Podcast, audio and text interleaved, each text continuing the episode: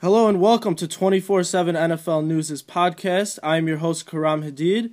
Today I have a very special guest joined here with me, Matt Miller from Bleacher Report, their lead NFL writer. Thank you so much for joining us, Matt. Yeah, you bet. Thanks for having me.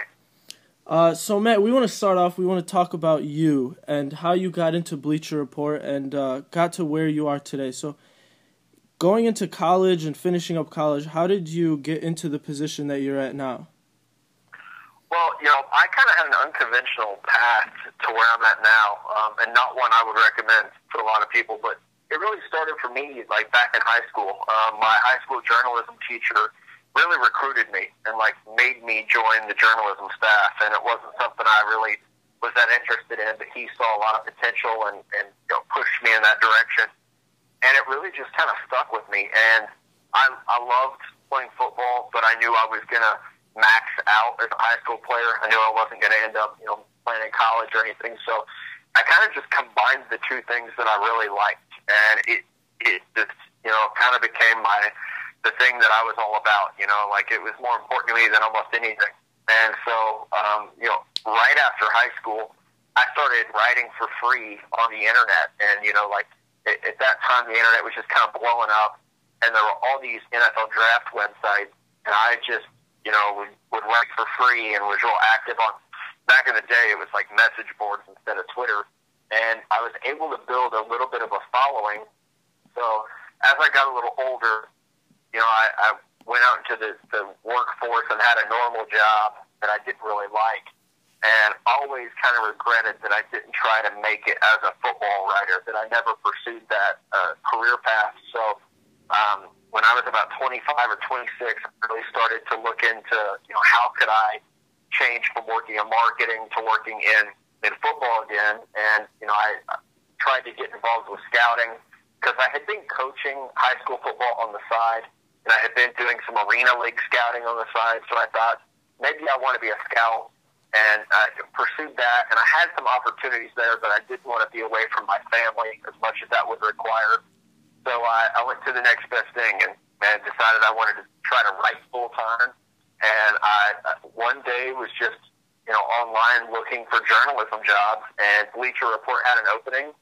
I applied for it, and that was five years ago, and I'm still there now. So um, you know everything from you know October of 2010 until now has just been me trying to figure it out at Bleacher Report and doing a lot of on the job learning.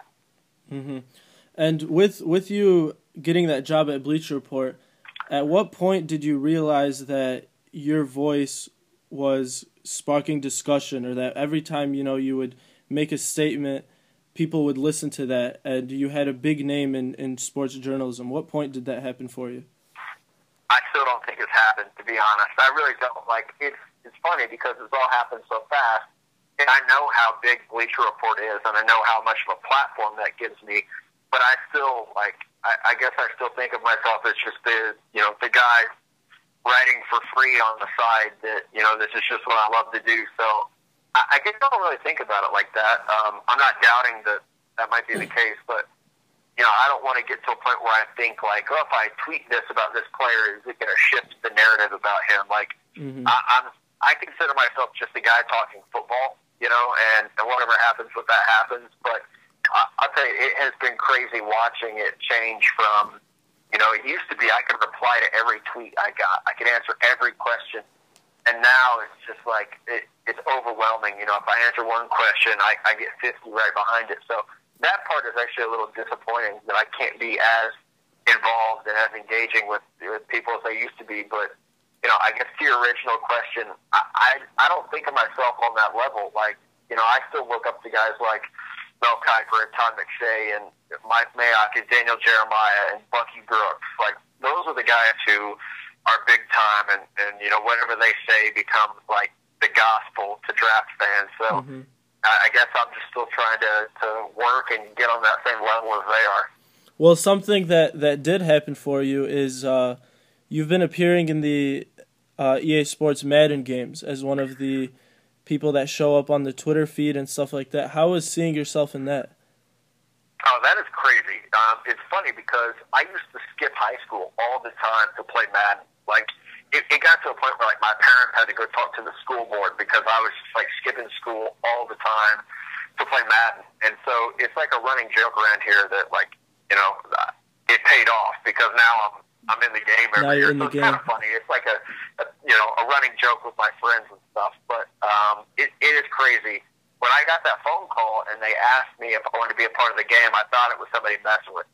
Like I, I never ever thought that that was even a, a possibility. So it's it's really cool. And every year when I get that email and they ask me if I still want to be in the game, it's like the fastest email I ever respond to Uh huh. of course I, of course I still want to be in Madden. So it's uh, it's one of those things that it just doesn't seem real. You know, it's it's uh, I'm really lucky, just lucky to be in a good spot. Yeah. Now take us through a day in the life of Matt Miller. How does how does your day work with all of the videos and writing and all of that stuff that you have to do? Well, it's it can be a little crazy, as you know, because it, it took us forever to get this interview scheduled. Yeah. Because my, uh, it, it's tough. It really is. Um, you know, a normal day, I'm up at about seven thirty uh, in the morning. You know, uh, eat breakfast at my desk, trying to you know read through Twitter, see if I missed anything overnight, and you know take a look at my assignment calendar, try to figure out you know do I start my day with video or radio, or am I writing an article, or am I doing advanced scouting reports, um, you know, for NFL or college football? Because that's most of my writing now is is scouting based. So um, from there, you know, a normal day, I'm watching game film all day. Like right now, I'm working on the top linebackers for the upcoming draft, and I just go through position by position. So, um, you know, like today, it was Jaylon Smith and Myles Jack and Reggie Ragland and uh, Joshua Perry, and tomorrow it'll be the next four guys. And I just try to go through systematically, you know, watch a game or two of each guy, and and doing it that way, I can get in about four or five players a day. Uh, but like you mentioned, you know, there's a lot of video involved with my job. Um, this morning, for instance, I, I did an hour's worth of video uh, for Bleacher Report, and then immediately did you know about an hour of radio in different markets. And so it's you know it's a, a 7:30 to 5 job. Then I take a couple hours off to see my family, and once the kids go to bed, usually around 8 or 8:30, I'm back in my office again trying to finish things up. So it's uh, it's one of those things. I mean, I love it, but it it is does make for some long days. Um, I didn't know that it was Tuesday today, for example. I thought it was Wednesday. I never know what day it is because Yeah. they just kind of all run together. Do you do you watch that film from home or do, is that an office thing or how does how is that? Yeah, you know, I'm stay, I'm in Missouri. Um, I'm still like I still live right where I grew up, actually, uh, in the same county. Um, so I work from home. I have a, an office. Um, we converted the attic in our house to an office for me. So I have about 300 square feet of office space with a, a video studio in here, and I'm able to just watch the game film from home. Um, it's it's not easy to do with the NFL. It's much easier because you can just buy a Game Pass subscription. With college football, it's a lot harder. Um, you, you have to, you know, beg schools, beg teams, you know, talk to players. It, it's a difficult process, no matter who you work for, to get college game film. So it's it's something that you know a decent amount of my day is spent emailing a, an SID for a school and uh, you know asking them if they could FedEx me some games and, and things like that. So it's it, it's difficult, but I am I'm really lucky because I can just walk upstairs and, and work, so I don't have to worry about Yeah. commute time and, and you know going back and forth. Um, now we talked a little bit about social media, and you, you brought up how how much of a fan base you've gathered. But with that, with 132,000 followers currently, uh, you're gonna get some haters. And something I like about you is that you, you reply to everybody, and that's people that are asking genuine questions, and also people that are trying to make fun of you or say something you know mean about you. And it's funny because you reply to them. So my question is, what is the funniest, you know, mean comment or you know response that you had for somebody on Twitter?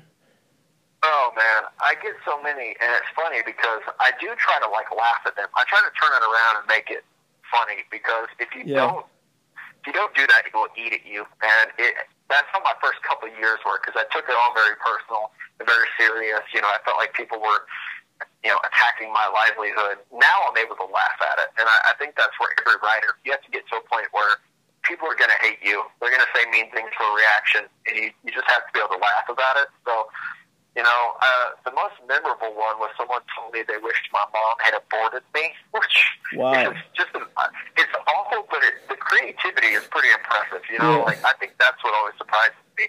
You know, I get the ones every day where it's like, you know, I get the you missed on Trent Richardson. I get that tweet every day. You yeah. know, and I at this point it's like a challenge for me to come up with a, a new and creative way to respond to it. But a, a lot of people are just, you know, it's the same thing. It's the, you know, like they they call you some kind of you know, homosexual slang term, or they insult your family, or yeah. you know, it, it's just it, there's not a whole lot of creativity with most of the trolls that I encounter.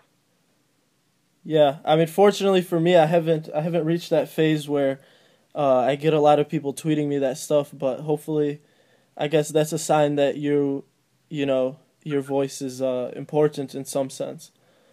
Yeah, I was told uh, a couple years ago by um, King Kaufman, who is like the head of the kind of the head of the writer development crew at Bleacher Report, and he pulled me aside one day and he was like, you know, when when people hate you, that's when you know you're doing your job. Yeah. Like when when they care enough about your opinion to tell you they hate you, like that's when you know that you you know, you're doing what you're supposed to. And I try to remember that, like, it's like 1% of the people who really don't like you who are vocal, and the other 99% who, you know, enjoy what you do. They're not going to reach out every day to tell you you're doing a great job. So I try to, I try to remember that. And I also try to think of the trolls as like junior high kids who are bored on lunch break, so they're just giving me a hard time. Yeah. Now uh, we're gonna transition real quick, and uh, this is a new segment for 24 7, and it's called Seven Questions with 24 7.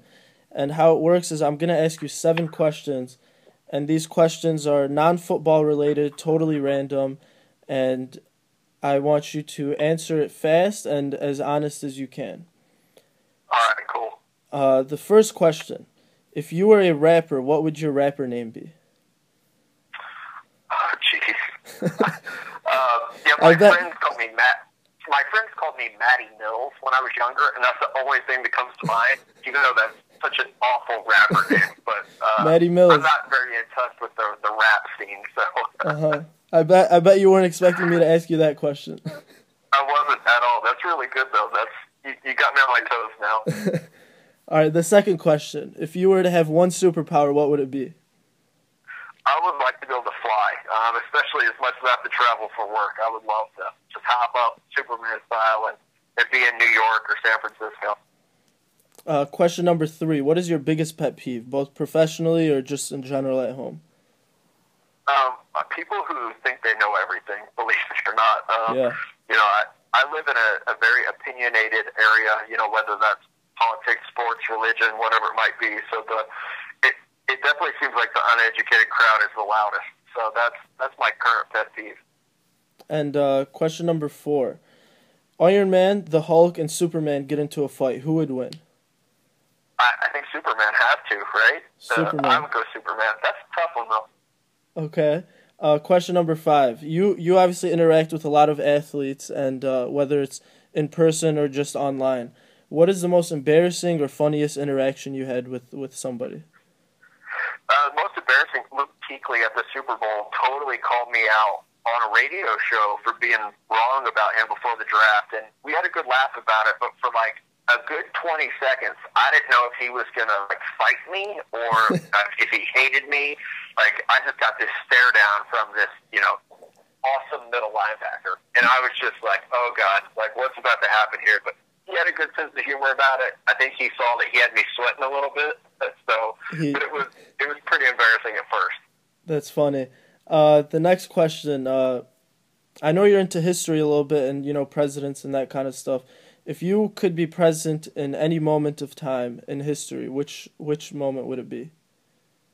I, I would say that World War II. You know, like the when when FDR had to make the decision to do lend lease, uh, you know, support uh, Britain, that whole process. Like it would have been the most stressful time, but I think also, you know, the most important. You know, like we, you don't want to pick a president where you were just going to hang out and like go to Camp David every weekend. Like I would, I think if you have that job, you you want it for the big moment. So I would want that one. And uh, the last question: If you could have dinner with any person, dead or alive, who would it be? And you can't pick me. I can't Okay, that was going to be my first answer. So, um, you know, I would honestly say President Obama. I think he's a, an interesting guy, and I think on both sides of the aisle, he's a little, uh, you know, kind of misunderstood in some ways. So I think just being able to, to get to know him, you know, behind the scenes a little bit, have a beer, have a burger, and just you know, talk some sports, talk some politics. Uh, that would be pretty cool. Okay, and that concludes twenty four seven's uh, seven questions. And now we're going to transition to the main reason why, why we're talking to you, and that's football in the NFL. Uh, in Detroit, uh, Detroit recently, uh, just yesterday, underwent some changes in firing offensive coordinator Joe Lombardi, as well as their offensive line coach after a uh, very unexpected one in six start. What would you uh, what do you see is the problem in Detroit, and do you think that they have what it takes to turn it around with a new offensive coordinator? You know, I think that a lot of it is the the culture. You know, they had a head coach who was real like excited and aggressive, and Jim Schwartz. And as always happens, you fire him and you go to the opposite. You go to this real calm, like grandfatherly players coach in Jim Caldwell. And so it's it's just a completely different system, and I think the team is reflecting that. You know, it's a very laid back approach. Um, you know, they're not they're not a real aggressive team, and I, I think that's showing up. And you also you lose some leaders in Suh and Fairley, and you know the defensive line just I, I don't know how you recover from that. And also with DeAndre Levy being hurt with the, the hip injury, that that changes everything. You got your three best defensive players from a year ago; they're not on the field, so I think that has a lot to do with it. And uh, I don't think a new offensive coordinator is going to fix it. I think that's a move where you're firing a guy to save a guy. Well, talking about that, do you see Jim Caldwell as the head coach of Detroit next year? Maybe next year, just because I think that every head coach anymore, you almost always get three years. Um, it, if you know, if they want to call me and ask my opinion, I would say that they need to blow that whole thing up. Uh, new head coach, new general manager just start over because it's, it's obviously not working. They didn't plan well for free agency. Um, they didn't plan well for you know losing Suh, losing Fairley, um, and, and trading for Haloti Ngata, who's you know old and and really starting to regress. They just they made a lot of moves that didn't seem very thought out. I'm not sure they actually have a plan there. Uh, so I, I could I would just blow it up. You have some building blocks there. I would start over. Do you see Matthew Stafford as as a legitimate quarterback that can win Detroit a championship? Know, I don't think he's the kind of quarterback who can win you a championship, but I think he's good enough to get you to the playoffs, and then then it becomes about defense and you know the run game. And they've always been weak in the secondary, and they still are in some spots. But they're also weak on the offensive line, and they they don't commit to the run game. So I don't think it's as simple as you know. I, like I said, I think Stafford can get you ten or eleven wins with a good team around him but he needs an offensive coordinator who's going to let him be aggressive, let him attack down the field. Now we're going to hop from one disappointing team to another. And this is a question directly from a fan and something that I was planning on asking you. And this is exactly how the fan worded it. He said, What the hell is wrong with the Texans? a lot. You know, we were just talking about culture with the Lions. I think it's the same thing. I mean, we saw it play out in the media you know, the the idea that Rick Smith wouldn't let Bill O'Brien cut Ryan Mallett, and obviously they did on on Tuesday. But I think it's just they have a weird setup there where Bill O'Brien is in charge of the 53 men on the roster, but Rick Smith is in charge of you know signing free agents and making trades and running the draft room. So you have you know two different guys kind of vying for power there. I think that hurts everything, but the NFL's simple. It really is. And in this day and age, if you can't throw the ball, you're not going to win. And they can't throw the ball because they've misjudged the quarterback position.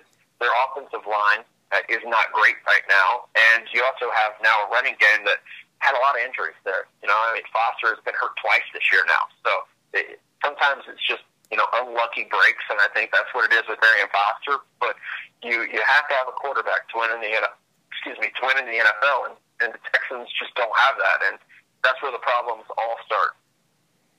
Yeah, I mean, it, it also goes to the defensive side. You have a defense that people would expect would be great with J.J. Watt there leading them, but They're currently ranked 28th in points allowed, 27th in rushing yards allowed. It's it's just been a mess in, in, in Houston all on all phases.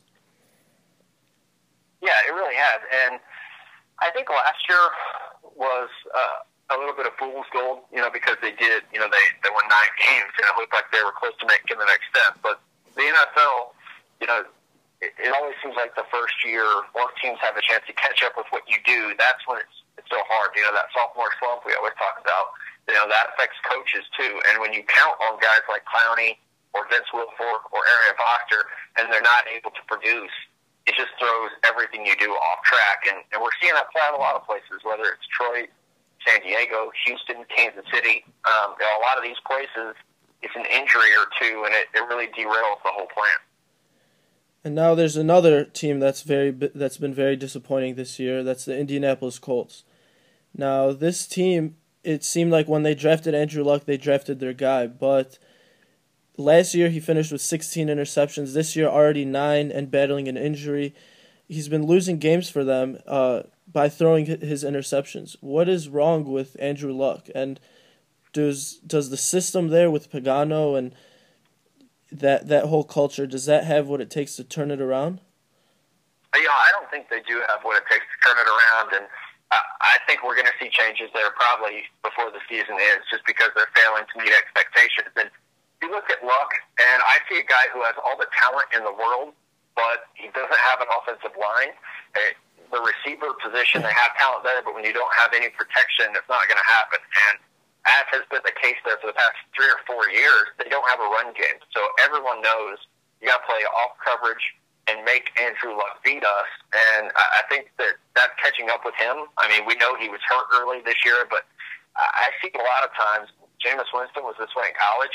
You have a good quarterback with a, a bad supporting cast, and they start pressing. You know, they start making mistakes. They start trying to force the ball, and Winston did that as a, so, uh, a redshirt sophomore, and I think Luck is doing that now. He's, he's trying to do too much, and the defense is is capitalizing on it. So uh, I'm a, I would be a fan of him having a new offensive coordinator. He's been with Pep Hamilton since his time at Stanford, except for the one year with Bruce Arians. So I, I think just a new voice in his head, a new coach working with him every day would be just huge for his career at this point. And now we're going to transition to uh, a different topic, and that's in the Dallas Cowboys. Uh, they have they they acquired Greg Hardy in this offseason, who's been very controversial, and uh, has his obvious domestic violence arrests. And already, you know, this past week we saw him on uh, on the field, uh, getting in an altercation with their special teams coordinator and Dez Bryant. Uh, what do you think of, of Greg Hardy there? Am not a fan, you know, and I understand that the way the NFL is set up, you know, that talent trumps character in the NFL, and we see it every day. You know, I mean, every every move that's made in the NFL, it seems like that's the, the bottom line. But I, I think Greg Hardy is a guy who is out of control. You know, off and on the field, and if he weren't a great player, you know, we would be talking about him never playing again. But he is he is a good player, so he's out there, and I, I think that it's just there's no accountability there. You know, and he got got away with what he did off the field and you know he's only suspended four games after the appeal, and now he's pushing coaches and slapping clipboards out of their hands. And you know, I mean, I only coached high school football and semi-pro football, so I, I never made it to a, a super high level. But I just can't imagine a player treating a coach that way and then being protected by ownership. It, that's that's really uh, that's what that's situation. what the problem is. I think that you know you see right. J- Jerry Jerry Jones re- responded to that by calling him one of the one of the best leaders on the team, and and that's something and, that. And now they want to sign him to an extension, right? Yeah, I mean, I, it's, it's it's a it's unbelievable. It's it's like a culture thing there too. You know, Jerry Jones is is in a win now mode. He wants to do anything to win, and he's you know sacrificing his morals for that. I, I agree completely, and I you know I, I'm a I have a daughter, and you know so the Greg Hardy thing is already hard for me, uh, but to see him treat a coach that way and his players that way I, I just I think Dallas has said what they're willing to do to win, and they're willing to, to deal with anything. You know, it's it's a win at all costs at this point, and that's what they're comfortable with. That usually bites teams pretty hard, and it, it seems like the old Cowboys, not the new Cowboys. You know, where they've been smart the last few years. Mm-hmm. Now we're gonna we're gonna change uh, gears real quick, and uh, we're gonna play NFL GM. If you if you could start an NFL team right now with the goal to win for the next five years, and you have you can pick one quarterback, a running back, and a wide receiver to build your team around, who would it be? Uh, I would want Aaron Rodgers uh, for sure at quarterback. Um, running back, I would say Todd Gurley. Um, Not just trying to be reactionary to what he's done the past month, but I, I just think he's fantastic. I loved him in the draft class, so I would I would want him there. A wide receiver, it comes. I think that's a little harder. There's a lot of great receivers right now. I would take Dez Bryant though. Um, if we're just talking for the next five years, uh, I, I would want a, a receiver who's a little bit bigger, like Antonio Brown and Odell Beckham Jr. would be definitely guys you have to consider. But I would want a receiver who has a little bit of size, um, and I think Dez Bryant is a fantastic route runner, and he's physical after the catch. So those would be my three. Aaron Rodgers, Todd Gurley, and Dez Bryant. Okay. And uh, now we're going to switch it to the fan questions. We're going to end it off with this. Uh, I sent out a tweet asking uh, people for questions that they have for you. And uh, the first question is Who's the top wide receiver prospect in this year's draft? I think Laquan Treadwell at Ole Miss is really special at the catch point. He's physical, but I think Josh Doctson at TCU is really exciting as well because he's got a quarterback there that doesn't do him a whole lot of favors, and he has to be great in traffic and he's you know get separation. You know, he had 18 catches in a game this year, so you know he's great at getting open. But I think it depends a little bit on what you're looking for at the receiver position. But I really like those two. And uh, the next question we have is. Uh what do you think? Uh, where where would you rank junior cor- cornerback out of uh, Tennessee, Cameron Sutton, in, in this year's draft? Uh, I have him in the kind of late first, early second round at this point, and I I think with corners, this isn't a great corner class, at least in, in terms of the seniors. So a guy like Sutton, um, you know, there's definitely some first round potential there if he were to come out. He has uh, has the size uh, definitely has the build, has the speed, uh, and I think you know the instincts that he's shown for Tennessee. A lot of a lot of man coverage. He, he's very quick, as you see on special teams. He's a great punt returner. Those are all the things that can push a guy up the board. Being six one with speed at the corner position is going to turn a lot ahead. And uh, there's two questions left. The first, right now, uh, Connor Cook is an NFL quarterback. Would he be good? Uh, I'm not a big Connor Cook fan. Um, I, I think I said in an article that he kind of reminds me of uh, a less athletic Andy Dalton. So wow. I, I think he has some starter qualities, but I, I don't see the. I know a lot of people really, really like him. I think his accuracy is, is average, and I think too often the decisions he makes under pressure aren't ones that I really like. I know, you know, I know his percentage numbers are great there, but I, I see a guy who takes a lot of checkdowns, doesn't really force the issue, and and I also think it's a big red flag to me when a senior quarterback isn't voted a captain by his teammates. Yeah. That's a big deal to me. Um, so all those things put together, you know, where we're at right now, into October, um, I, I think he think he could start in the NFL, but I, I think he has a lot of work to do still. Yeah, that that captain situation is definitely a question he's going to have to answer a lot come draft time.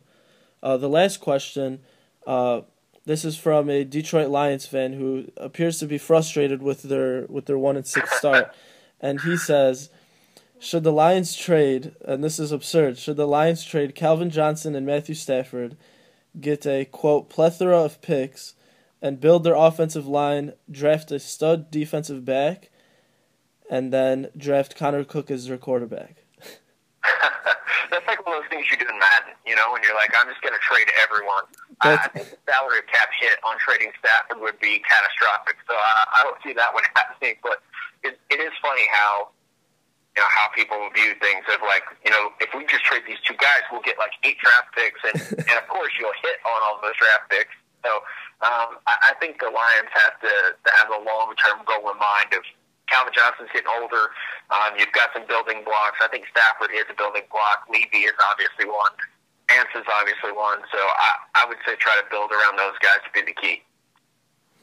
Well, that's all we have for you. Thank you so much for joining us. I know we uh, we said 20 minutes. We went a little over, so I apologize for that. But uh, definitely appreciate your expertise on all these topics, and I hope you enjoyed this interview. Yeah, absolutely. A lot of fun, and I, I appreciate you having me. All right, thank you so much.